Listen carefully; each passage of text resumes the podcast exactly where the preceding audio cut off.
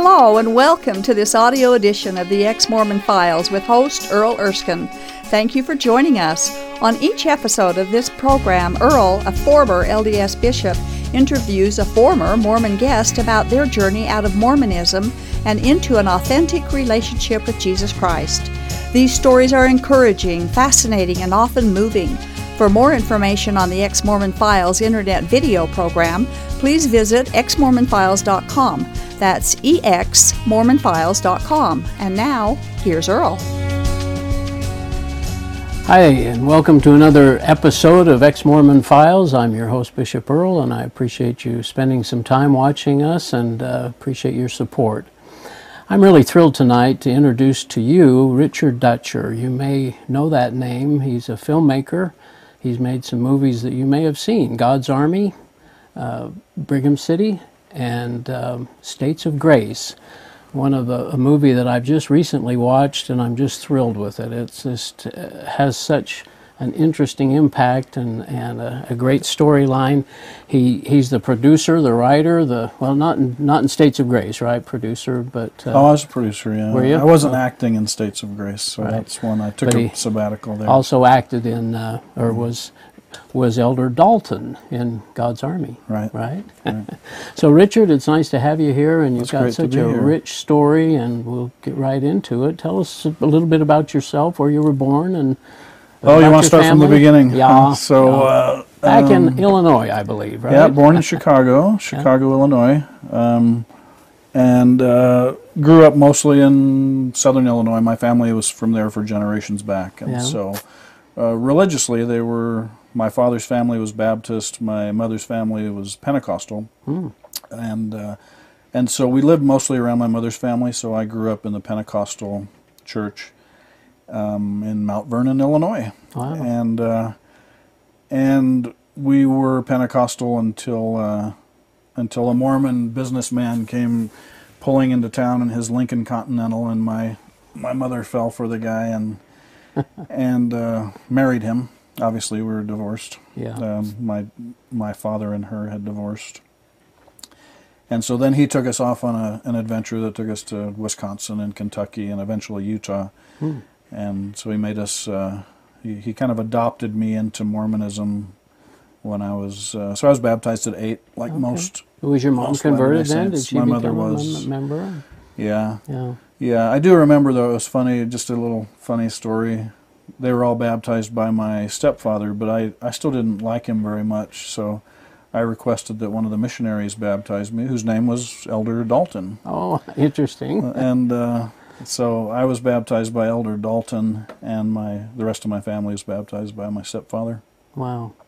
Well, now you, um, as a Pentecostal, I understood that from, from an interview that you had done earlier, is on Mormon Stories, by the way um, had, had that you weren't allowed to go to films. No, we weren't allowed to see what an movies. interesting twist in your life, then, huh? yeah, yeah. We could see television at you know at home, but we couldn't go to the movies. Yeah. And so when the Mormon guy came around, the first time I saw a film was when I was seven years old, and I it it made it was John Wayne and the Cowboys. Yeah. And I saw it at the Granada Theater in Mount Vernon, Illinois, which was one of those big Art Deco yeah. things built in the 30s. And, right and it was such a powerful experience for me that that uh, um, I mean it, it changed every. I, I still remember just the drive home. Everything in the world was so much more alive for me and and real. To, to see. And I just knew that that's.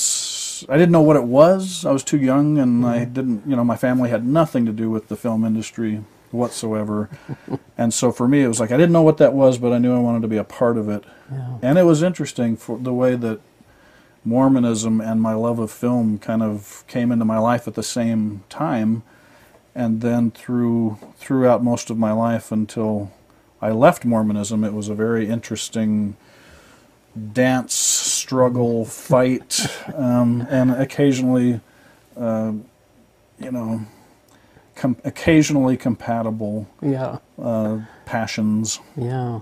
Well, so you're active in, as a deacon teacher, the seminary thing, and all that. Right. Yeah. Right. Yeah, I was uh, I was active, but I was always the um, well, I was the little kid. So you know when you're well, you know, bishops always call the the tall kids to be the leaders of everything. Is that how we do it? That's how you do it. That's inspiration for sure. I noticed as a short person, it's like you know all the way through from deacon up till you're in the mission field. It's always the tall guys that get the, you know, the leadership um, callings, and so I was I always was the on page three or four. I didn't get that far. so- um, I was so I was the studious. I was very sincere, studious. I went through periods of uh, of uh, intense rebellion. Of course, I hit 16, and suddenly, you know, I took a I took a couple of years off. as many do. as many do. Yeah. Um, then I served a mission and went to southern Mexico. I thought it was interesting. I, I remember hearing you say that someone had always asked you, "Well, where do you where, where do you want to go on your mission?" Oh, and I would say anywhere but Mexico. yeah, and I knew it, and it was the strangest thing when I got that mission call. Yeah. I hadn't even opened the paper yet, and I just knew that it was Mexico, and I, I, I was not looking forward to opening that up. But it turned out to be a great experience. It was an, it was an amazing mission. I, Yeah. I had a great experience. I was thrown in jail. I was I was I was in these tiny villages with no other no other gringos around for Really. for miles and miles, and it was quite. Mine was an adventure. I had a great adventure. Yeah. Um, well, now, thank God I never I wasn't sent to Provo or something yeah, like that. you felt uh, certainly had a testimony of Joseph Smith and the Book of Mormon. In fact, you mentioned being studious. You'd read probably what you felt was a lot more than other missionaries had ever studied. Oh yeah, I was I was pretty serious about it. I, I took it very seriously. So Yeah. I remember starting to read the Old Testament when I was 14, and um, well, and finishing. And uh, by the time I was in the mission field, I'd already read the Old Testament a couple of times, and the Book of Mormon seven or eight times, the New Testament, you know, seven or eight times. Wow. So I, I That is that's That's a lot different. Yeah. whereas the other the other missionaries, um, some of them didn't know that the Book of Moroni wasn't in the Old Testament. you That's know, it's right. that you know. Where do where do I find these books or the scriptures? Yeah, so for, so for me, it was always uh, the religion itself was, and and I don't know if it's just because I, I'm a reader, I like to read, but it was always very scripturally based. I was very interested always, not so much in the culture. I'm not really, I'm not an extrovert. I'm a little bit more introverted than than uh, most, I think, and so the the social aspects of Mormonism weren't as important to me as the Doctrine, the doctrine, the history. the- yeah, exactly. kind The of history, the doctrine, the the Yeah. narrative, which you know, to me, which is a very powerful narrative. I think back on this now. You know, we talk about Mormonism coming into my life as a seven-year-old boy, Yeah. and that that particular narrative, you know, of a fourteen-year-old boy seeking truth and seeking God and going into the woods and having a vision and starting this movement, and it's it's the old west with guns and. and the frontier, and it's like that is a very powerful narrative that uh, I can see why, as a young boy, that really appealed to me. Mm, You know, yeah. plus all the women Yeah. that he had. well, and it it it feels good. Yeah. I mean that whole Yeah. thing. it's a great story. Yeah, it's a great it story. is. So you end up going to uh, coming home from your mission. Then what happens? Came home from my mission, worked a little bit, visited my my parents at that time. Stepfather and mother had also divorced, and my mother had left the church, and my father was about to be. Um, ushered out of the church Okay. okay. unwillingly, yeah. and um, so I visited them. went went to BYU to study film because uh, not out of any religious conviction, but they had offered the the best scholarship. So, For filming, for film program. They have a wonderful program, right? well, actually, I didn't get a scholarship for film. I got it for leadership or journalism or something. Oh, So uh, that's why I went to BYU. Spent three years there. Met a met a great lady while I was there. Got married, and then immediately afterwards, just we packed up our our little Plymouth Horizon with everything we owned, and and went off to Los Angeles to see what we could make happen. oh. In the process, then you uh, you're still active in the church Still active, yeah. Well, actually, during BYU, I wasn't very active. I, I have a in the um, student wards. You mean? Yeah, I was not active because I I um, I think just my personality. Well, it's the same thing when we moved to Utah when I was a teenager. We moved to Salt Lake City, and that's when I became inactive. There's something about I I don't want to be part of the majority. There's something in me that just rebels against. So it, it, it's been pretty much every time I've come to a place where the, the every time in my life where I went to a place, whether it was BYU, whether it was Salt Lake as a teenager, um, and when I came back, you know, eventually to Utah, there's just something about it that I I just cannot be a part of the majority. It's uh, there's a nonconformist part of me that. Uh, and and there's something I, I that's think you see to me thinking or something. Don't yeah well and there's and the, the false the falseness and the evils of uh, uh, evils is the wrong word but hypocrisy is the there, is there? the there? uh, the cultural um, aberrations yeah that uh, you don't see in Mormonism when you're in California when you're in Kentucky you you know there the community is more, different more and prevalent here in Utah. but when you get into the heart of the culture and in the heart of the monoculture, you know, the it expresses itself in a way that I actually can't. I I find repulsive, and I just can't be a part of it. you're you very know? sensitive to that kind yeah, of. yeah. I don't know if that makes any sense. No, but, it does absolutely. But Yeah, there's a great quote in the movie. I think it's Boys in the Hood, where the dad's telling his boy, where he's like, anytime you see a, you know, if you see a group of people walk in the other direction or something like that, you know, that's always Don't be part of the crowd. Yep. Yeah. Or if you, there's a great quote. What is it? If you find yourself a part of the majority, um, you better stop and question it, or something like that. I can't don't remember, that but, but that's that's my that's the way I Okay. naturally think. So tell us uh, what what went on in L.A. Then? Uh, Did you begin doing films? And Well, I went to Los Angeles to learn basically, um, well, to make independent film. That was the whole point. yeah, And so I would try to get any job as an actor, as a director, as a writer. Um, and of course, I was a young, inexperienced kid with all I had was a film degree from BYU. I didn't get, I didn't get much work. I got a little work, but I didn't get much work. But I learned a lot. started learning the trade. Right. And um, and then I made my first film, first full length film while I was down there, and that is where I really learned how to make. You know, that was the real education. College was, you know, Yeah, that's What it was. Get you through that, but but so tell us about God's Army. Then was that the, that wasn't this first film? no, the first film was called Girl Crazy. Okay. And then uh, I had a, that, and and that had been a a very difficult film to make. It had taken me about four to five years to the whole process of Wow. trying to raise money, trying to get it made, finally getting it shot, you know, editing it, trying to raise the money to finish it, and then I mean, it was by the, from the time I started it until I finally sold it to HBO Cinemax. It was it was about five years, and I had decided at that point that you know it was just a fluffy little romantic comedy, wasn't going to make any difference in anyone's life. Nobody would think about it 30 minutes after they saw it. And so I decided I was never going to do that again because I'd risked so much and invested so much hmm. and and it had been so much of my life that I just decided I'm not going to do that again. If I'm going to make another film, it's going to and I am going to make another film, it's going to have to be something that is worth 5 years of my life. Yeah, because it takes that kind of a commitment, doesn't it? Yeah. And your wife was okay with everything. My wife is very was supportive. She was uh, well. She met me. I was a poor actor at BYU. Yeah. Uh, nothing, you know, no money, no car. All I had Mm-hmm. was charm and cockiness, and and so uh, and she knew what you know what I was going to do. I wasn't, you know, Yeah, and I didn't. I don't know if it was mentioned earlier, but you do do have seven children. I have seven children. Yeah, and so she was busy and. and Yeah, they came. They didn't all come at once, No, though. They came. uh, our first child came. Lucas. He came about three years after we were married, Hmm.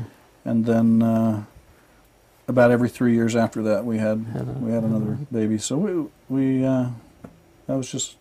Hmm.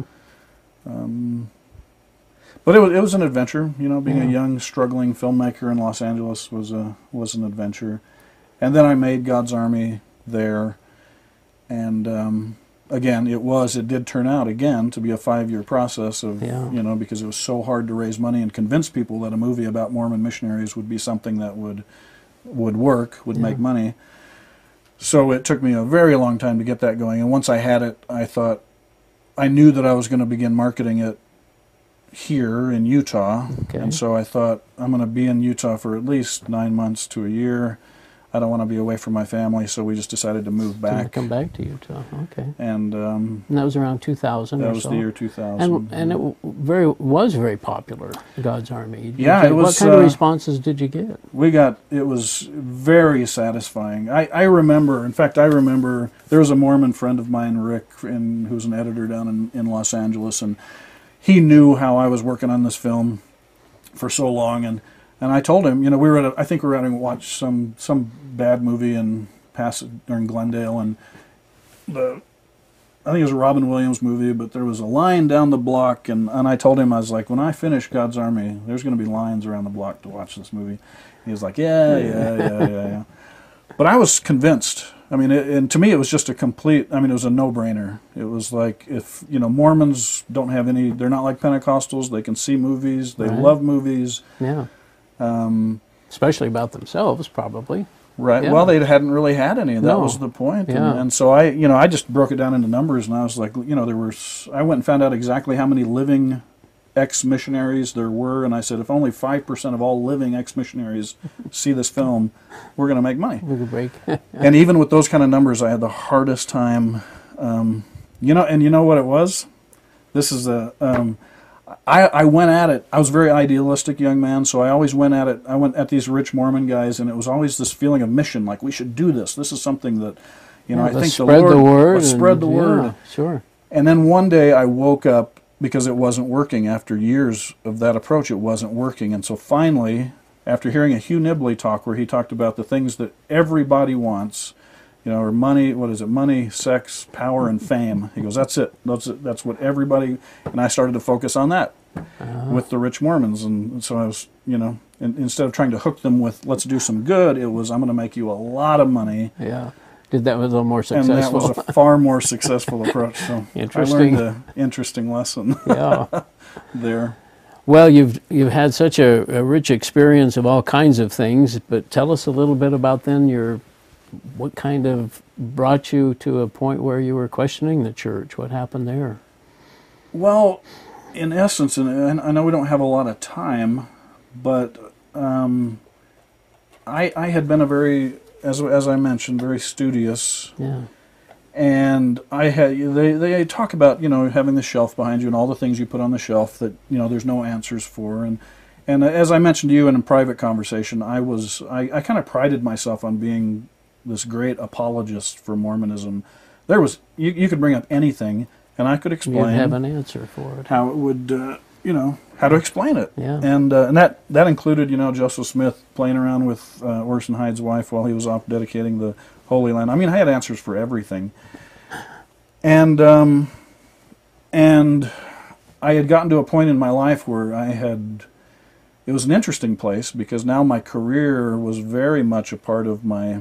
I mean, my livelihood was very much a part of my spiritual journey Sure. and my my church affiliation and I was living the gospel as I understood it uh, the Mormon you know gospel Mormon point of view on the gospel as well as I think I humanly could you know there wasn't you know people say this this is one thing that drove that actually made me get up and leave a church one time after I'd had my experience but there was a, a stake counselor in the stake presidency or stake high councilman who came to and he and he talked about he was quoting some former prophet and he said nobody loses their testimony except through sin and I was so offended by that because it was like I knew that I that was That not that my story true. at all Yeah. you know but to get back to it I was, I Mine was either.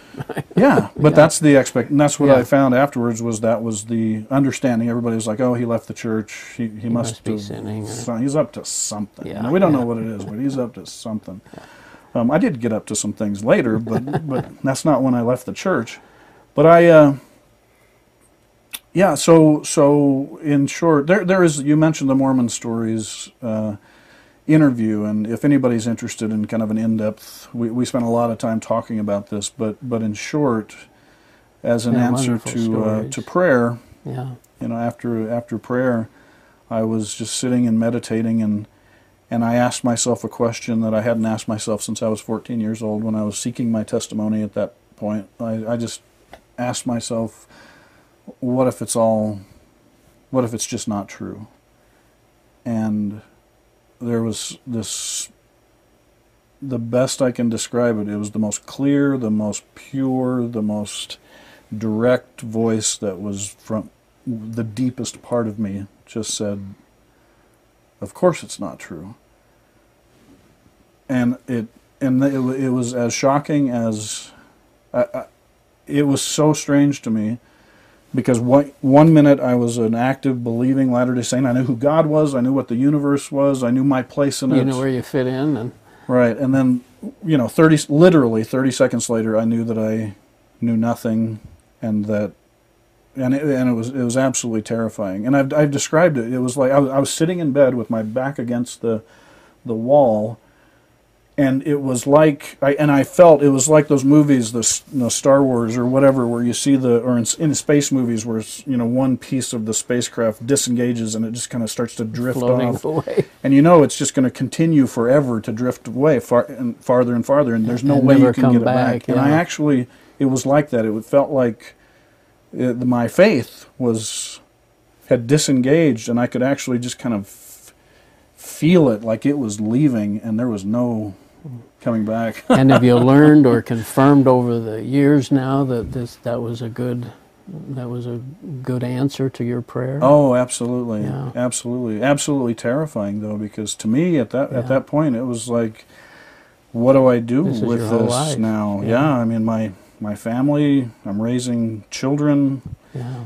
we're everybody I mean, I'm a- temple I'm- recommend holder, and you've been Right. through the temple. I'm, and i'm known as a mormon filmmaker as the mormon filmmaker you know and That's right. as the father of mormon cinema yeah.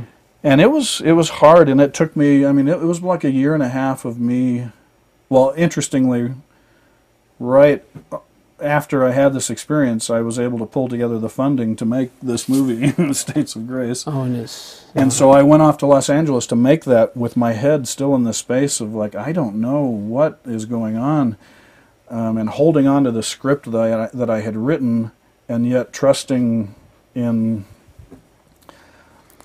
in God that He would pull me through it. You know, Well, it, the the story of States of Grace just includes Mormons and and their challenges and other Christian ideals. It's just a wonderful, wonderful story. But I did like one thing that you said about um, uh, in an, or talking about this was that uh, the answer that you got really answered all the other questions that you had had, Right. the ones on the shelf. Just Right. that one answer right? uh, of Joseph Smith, I suppose, just coming to grips with that answers all those other questions. Right. Takes care of the polygamy and the masonry and the. Book of Mormon, Book of Abraham, and it just Right. Well, that's something I found as as my, as an amateur apologist was you know you'd go from one and I and I kind of look at it as you know you'd go from one tree to the next in the forest and you'd argue about that tree and then you'd come to a standstill. yeah, Then you move on to the next tree. But but eventually you've got 300 trees. You've got an entire forest here. And you can go you can spend all your time working on these trees, but if you step back and look at the whole forest there's one answer that solves everything, you know. And mm-hmm. And that's what became very clear to me wow, clear to me at that point. And so it, it is it, the one thing I think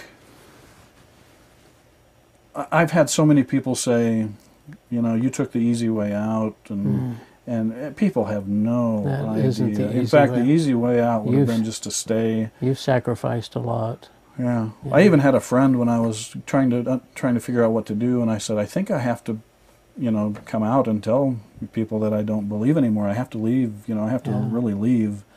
I was I was no longer attending, but everyone assumed that. You were busy or doing And- something, yeah. And um, and he told me just don't do it. I was like, why? And He's like, well, you're never going to get funding for your films, and it was like. Well, I can't stay. I No. can't stay and pretend to believe something that I no longer believe, so that I can get funding for my films. That's that's pathetic. That was Have you felt a freedom from all this? Is it has it been a good journey for you? It's been a good journey, but a very, very hard one. I've lost so much, so much, um, so much. but I, but it is, but I don't see. How I could have done anything else, if that makes any sense. I don't see how Oh, you can understand. live any other way, you know. Well, so I felt the same way. I mean, once the once the eyes are open, once you see things the way they are, uh, there's no backing. You Right. can't, you- like you're saying, drifting apart. You just you know you're never going to go back there. right. Yeah. And for me, the inter- it was interesting because I, I was trying to work my way through this entire. What am I going to do? How am I going to deal with this? And one one night I was in a restaurant in Sandy, Tiburon restaurant, and Yeah. I decided I wanted a glass of red wine, so I was drinking a glass of red wine. And I happened to look over to the table, and there was some guy over there who was giving me the dirtiest look, just the nastiest look. And I realized he he recognizes me. He knows who I am. He doesn't know that I no longer believe and that I've left the church. Oh. And and then I within a couple of days I was in a grocery store and some some sister came up to me in Springville I think it was and she was telling me how how much I inspired her son to go on a mission and and which was great. I, I don't Yeah. you know I I still love to hear those stories but but I mm-hmm. felt like she was thinking that I was someone that I wasn't and so I felt duplicitous Yeah. and, and so, and I knew that the guy at the restaurant thought that I was a hypocrite, even though I wasn't. And so at that point, the Daily Herald actually in Provo had asked me to write something, so I wrote this basically an exit to Oh. my mor- exit from Mormonism. And as soon as I went out publicly and said I no longer believe I've left the church, um, that's when things got especially difficult because Oh. people came. Some people were very angry about that. Well, Richard, I know people are going to wish we had a lot more time, and maybe we'll have to rearrange this and, and, and give you another opportunity to share a little bit more because you have such a rich story. And, and as someone who has sacrificed a lot, I know you've given up a lot for, for your faith, and, and, uh, and, but you wouldn't change, change anything, right? Yeah. So thanks, Richard. I appreciate it very much. And But- Appreciate you watching, and we'll catch you on another episode of Ex Mormon Files. This has been the audio edition of the Ex Mormon Files. The Ex Mormon Files is a production of Main Street Church of Brigham City. For information about this program, including past and current video episodes, please visit exmormonfiles.com. From there, you can also download audio episodes of this program. If you have an ex Mormon story you would like to share, we'd love to hear from you. Please write us at contact at exmormonfiles.com. Thank you for listening, and we hope you'll tune in again soon.